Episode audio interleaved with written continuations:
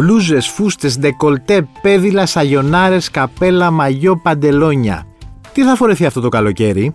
Είμαι ο Σταύρος Διοσκουρίδης και ακούτε το Explainer, το podcast του News247. Κάντε εγγραφή για να μας βρίσκετε στο Spotify, στα Apple και Google Podcast.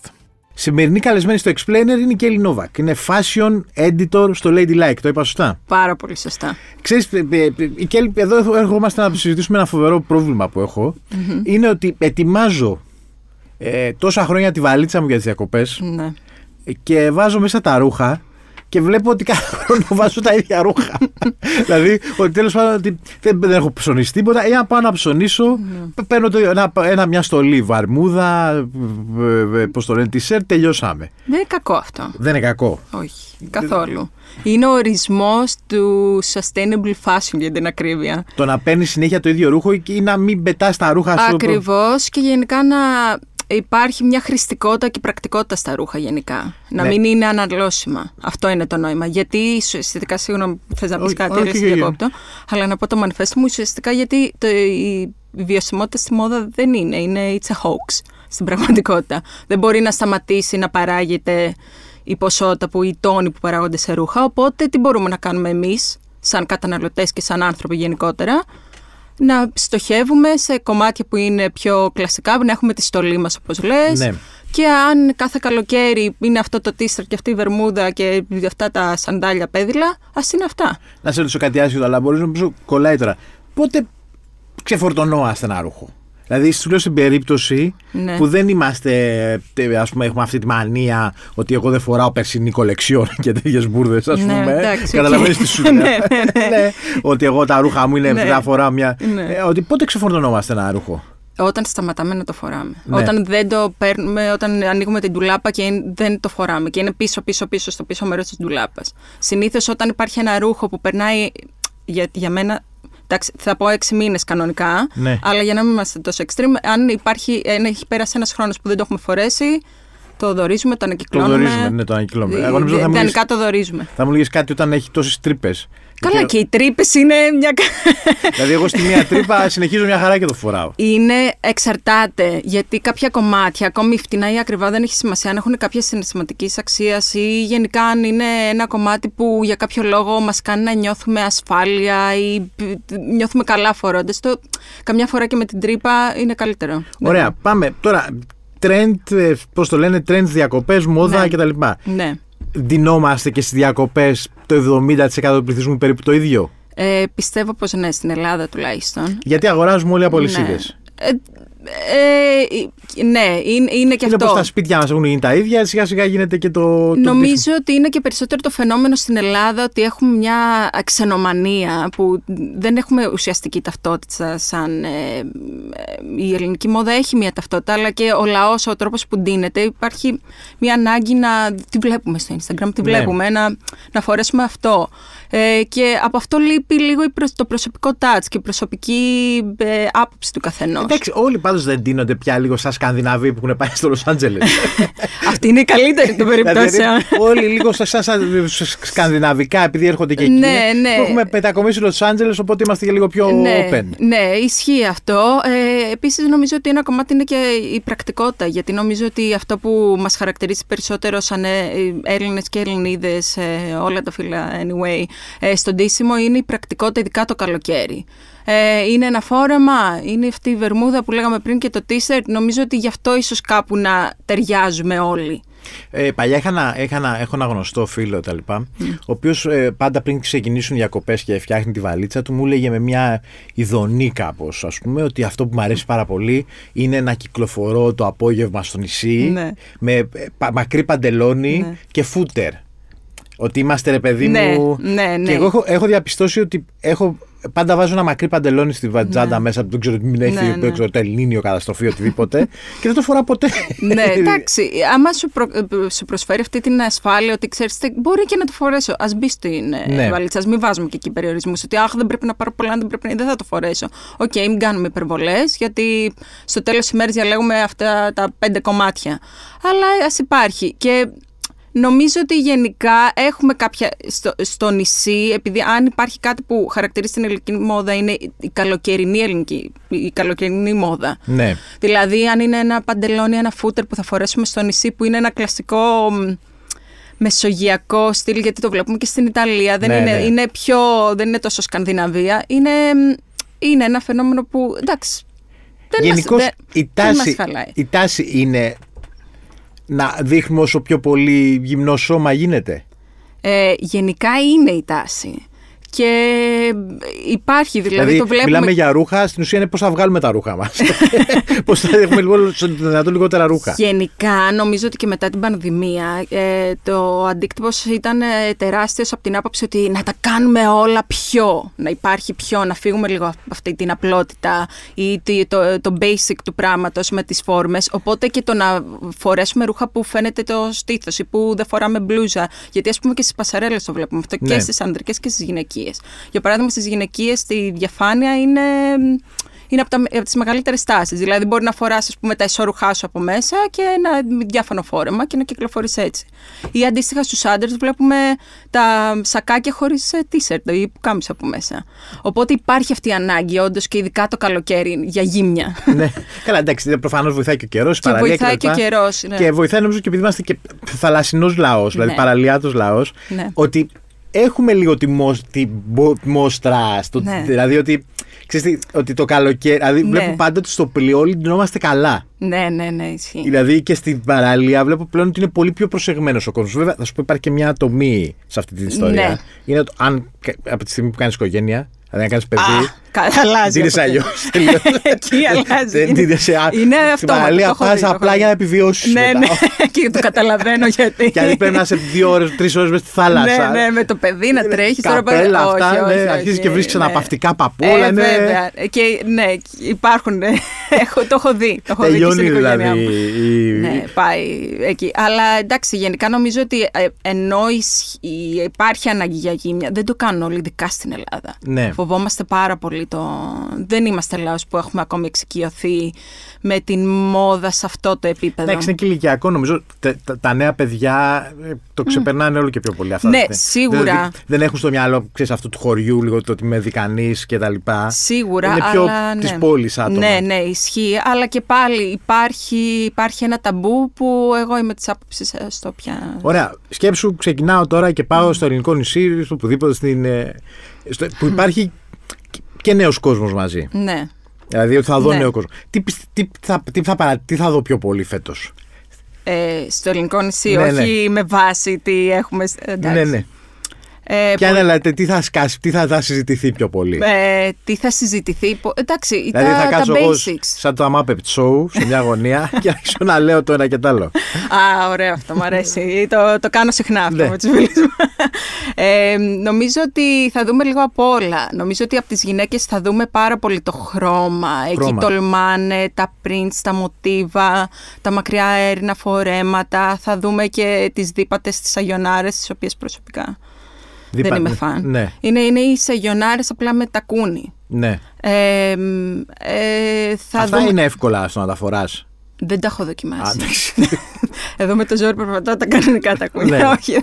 Αλλά έχω φίλες που τα φοράνε, τους είναι άνετα. Και νομίζω ότι αν σου δίνει και ένα boost αυτοπεποίθησης, γιατί να μην το κάνεις. Θέλω να σου πω κάτι.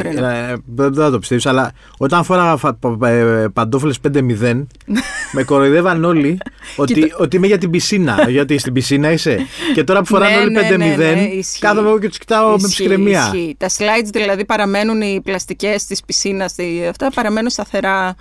Τα prints δεν είναι και ένα στοιχείο ελληνικής μόδας, λίγο δεν έχει φοβηθεί πολύ. Ναι, το έχουμε. Και γενικά έχουμε και κάποια fashion brands που γενικά ειδικεύονται στο να έχουν ταυτίσει τα brands με τα prints τους, για παράδειγμα. Αλλά γενικά έχουμε λίγο την ανάγκη, επειδή είμαστε λίγο ακόμη οπισθοδρομικοί σε αυτό, ότι το χειμώνα φοράμε τα γκρι, τα μαύρα, και το καλοκαίρι φοράμε το χρώμα. Είναι η ευκαιρία να φορέσουμε το print και το μελουδάτο κτλ. Οπότε θα το δούμε πολύ αυτό. Στους άντρες θα το δούμε αυτό, πιστεύω, στα μαγιό. Δηλαδή είναι στάνταρ ότι εκεί οι άντρες, αν κάποιος ξεφύγει από το κλασικό ριγέ, θα φορέσει και τα μαγιό, τις βερμούδες. Λίγο και σερφ. Και style. Τα σερφ, λίγο graphic prints, ναι. Εκεί άντε στην καλύτερη. Αλλά το οποίο εντάξει, επίσης δεν είναι κακό. Είναι, θα δούμε πολύ τη Σαγιονάρα, θα δούμε πολύ Crocs. Ήταν σίγουρα πολύ σημαντικό το μαγιό. Η αγορά του μαγιό κάθε χρόνο. Ναι. Δηλαδή, νομίζω ήταν το μισό καλοκαίρι, ειδικά. Ναι. Σου λέω πάντα πριν την τομή. Ναι, εννοείται. Στην τομή μπαίνεις με την βερμούδα. Καλά, εννοείται. Είναι σημαντικό το μαγιό γιατί εκτίθεσαι. Ναι. Εκτίθεσαι, οπότε και για άντρες και για γυναίκες είναι ένα σημαντικό κομμάτι και είναι πάντα ένα τάτσι λίγο κάπως κομμάτι. Ευτυχώς υπάρχει όμως μία πιο λίγο, το έχουμε επενοχοποιήσει λίγο αυτό κάποιοι. Στις γυναίκες ακόμη χρειαζόμαστε λίγη δουλίτσα, αλλά εντάξει, το είναι οκ. Okay. Δηλαδή μπορούμε να, πλέον υπάρχουν και οι τάσεις στα μαγιό, ναι, έχουν διευρυνθεί τόσο ώστε να μην υπάρχει ότι πρέπει να είσαι αδύνατος, χοντρός ή αυτό δεν μπορείς να το φορέσεις. Δεν ξεφεύγουμε λίγο από αυτό και είναι καλό να ξεφύγουμε λίγο και από αυτό. Αυτή την ιστορία με τον ανοιχτό λαιμό στους άντρες θα κρατήσει πολύ ακόμα. Αυτό που φοράνε δηλαδή και είναι ένα βαθύ ντεκολτές στους άντρες. Ναι, εντάξει. Δεν νομίζω ότι, γιατί νομίζω είναι κυρίως μια πολύ μεγάλη τάση στην Ελλάδα. Το βλέπουμε κυρίως. Αλλά όχι, εντάξει, από κάπου προέρχεται αυτό. Απλά είναι λίγο... Είναι μια ιδιαίτερη τάση που ειδικά τιμάμε εδώ στην Ελλάδα. Νομίζω... Γιατί έχουμε ανάγκη, νομίζω, κάποιοι... Είναι και αυτό ένα μέρος της αυτοπεποίθησης που προσπαθούμε να προβάλλουμε ακόμη και στην παραλία ή και εκτός παραλίας, αν είμαστε. Εντάξει, νομίζω και ότι οι άντρες δίνονται και πολλοί σαν να έχουν βγει μόλις από το γιότ ενώ χωρίς να έχουν. Ναι, εντάξει. Είναι πώς θα πουλήσεις τον εαυτό σου πια σε αυτή τη ζωή. Γιατί όλα γίνονται για την εικόνα, νομίζω. Οπότε λίγο μας επηρεάζει και αυτό και στον ντύσιμο σίγουρα. Το λευκό παίζει ή το ξεχάσαμε? Πάντα. Άντρες, και το μαύρο. Άντρες, γυναίκες, το λευκό είναι classic, εντάξει, και το βλέπουμε και πολύ και στα λινάκια. Είναι και ένα εύκολο χρώμα γιατί συνδυάζεται με βερμούδες, σε φόρμα να το βάλεις πρωί, βράδυ, φοριέται στην παραλία, λευκό μαγιό. Ναι. Εσύ ποια είναι τα πράγματα που δεν αντέχεις να βλέπεις? Το δεν αντέχω να βλέπετε το λέμε ως. Δηλαδή και εσείς άμα μας δείτε τη μέρες μπορεί να μην αντέχετε να μας βλέπετε. Το λέμε χαριτωμένα. Δεν μπορώ το πολύ μακριά μαγιό στους άντρες, τα σέρφερ πια κούρασαν, οκ. Next, ας δούμε και λίγο μπούτι, δεν πειράζει. Να το. Ναι, γιατί όχι. Λίγο πια τι μόνο γυναίκες θα δείχνουμε. Ναι, σωστό, δεν διαφωνώ. Στις γυναίκες δεν μπορώ πολύ τα υπερβολικά μαγιό με το υπερβολικό design, πολύ δηλαδή μου αρέσουν αυτά, απλά δεν μπορώ, βλέπουμε πολύ τα δεσίματα, τα πολύ ψηλά κοψίματα. Πρέπει κάποιος να νιώθω να μπορεί να το υποστηρίξει αυτά. Είναι τάσεις που βλέπουμε τελευταία στις παραλίες και στην πασαρέλα και το κάνουν πολύ, δεν μπορούν όλοι όμως να το υποστηρίξουν. Πιστεύεις γίνεται πιο απλό ή πιο σύνθετο το ντύσιμο όσο περνά τα χρόνια? Ανάλογα, δεν υπάρχει στάνταρ, δηλαδή... Τώρα νομίζω ότι σιγά σιγά θα αρχίσει λίγο να απλοποιείται το πράγμα και το βλέπουμε και όλες από τάσεις, αν μπορώ να το πω τάση, που ξεκίνησε και από τη σειρά το Succession, το Quiet Luxury, η διακριτική πολυτέλεια και καλά όταν φοράς ακριβά ρούχα αλλά χωρίς λόγος, είναι απλά ένα μαύρο t-shirt. Ναι. Εντάξει, είναι και λίγο Silicon Valley, Zuckerberg και τα λοιπά. Ναι, ακριβώς. Εντάξει, τα παλιά τα χρόνια εμείς πάντως το λέγαμε μινιμαλισμό αυτό, δεν ξέρω τώρα τα καινούρια παιδιά τι λένε, αλλά... Το βλέπουμε και στις πασαρέλες και όλα, το είδαμε και στην εβδομάδα της ψηλής ραπτικής, που όλα λίγο απλουστεύουν, δηλαδή απλοποιούνται, γιατί νομίζω ότι αφού έσκασε το μπαμ μετά την πανδημία, όλοι είχαμε την ανάγκη, τα κούνια, χρώμα, τα πάντα, διαφάνειες, λίγο να χαλαρώσουμε και νομίζω ότι αυτό θα υπερισχύσει και υπερισχύει πάντα και στο καλοκαιρινό ντύσιμο, γιατί και λόγω ζέστης δεν μπορούμε τα πολλά. Μάλιστα, υπάρχει κάποιο άλλο trend που θέλουμε να προσθέσουμε ή είμαστε... Εντάξει, υπάρχουν διάφορα, είμαστε εντάξει όμως. Νομίζω ότι σε χρώματα το κόκκινο θα φορεθεί και γενικά το κόκκινο και στις γυναίκες και στους άντρες και υγιεινές αποχρώσεις και όλες στους άντρες που είναι ένα πολύ ωραίο... καφέ πράσινα και τα λοιπά. Καφέ πράσινα είναι πολύ ωραίο και για να το δούμε και λίγο στους άντρες. Εντάξει, ωραία, ναι, τα λευκά και τα μπλε, αλλά ας προχωρήσουμε και κάπου αλλού. Και εντάξει. Εμένα μου αρέσει πολύ το σαφάρι style. Αυτό ακριβώς θα σου έλεγα. Είναι, ναι, αυτή η λογική. Ναι. Αυτή η λογική και είναι και πολύ ωραία και για το καλοκαίρι. Θα δούμε σίγουρα τα Crocs στην παραλία. Να το. Θα τα δούμε. Crocs. Τι γίνεται με τα Crocs? Δεν ξέρω. Εγώ σκέφτομαι πάντα γιατί δεν έχω ανακαλύψει τα Crocs γενικά. Ναι, μια ιδέα που έχω πάντα. Και επίσης, ναι, ότι ενώ στην ουσία ήταν το άσχημο παπούτσι, ναι, βαλαβολικό, που το φοράνε οι άνθρωποι νοσηλευτές κυρίως, ναι, που κάθονται, ή οι άνθρωποι που δουλεύουν σε επαγγέλματα, ναι, με τρομακτική οστοστασία, πάνω τους ρωτήσεις θα σου πούνε ότι όντως είναι. Ναι. Και ξαφνικά είναι το παίρνουν μεγάλη οίκη μόδα, το χρησιμοποιούν, ναι, γίνεται έτσι, ναι, μια, ναι, ναι, τρέλα. Νομίζω ότι αυτό βοήθησε. Ενώ κοροϊδεύμα μου λέει σε ένα χρόνο μου λέει θα φοράσω Crocs, είναι σίγουρο μου λέει. Και, αυτό που λέγαμε πριν, γιατί όταν αποκτάς παιδιά και έχεις οικογένεια, εκεί το switch γίνεται αμέσως σε Crocs. Δηλαδή η πρώτη ένδειξη ότι έχεις οικογένεια είναι αυτή. Καταλαβαίνω την άνεση του πράγματος, είναι από ανθεκτικό υλικό, δηλαδή μπορείς να το φοράς και δεν παθαίνει τίποτα. Και καταλαβαίνω την άνεση, το κομμάτι της άνεσης. Και σίγουρα έχει γίνει τόσο καλό μάρκετινγκ, ναι, σε αυτό το παπούτσι. Δηλαδή το πήρε Balenciaga το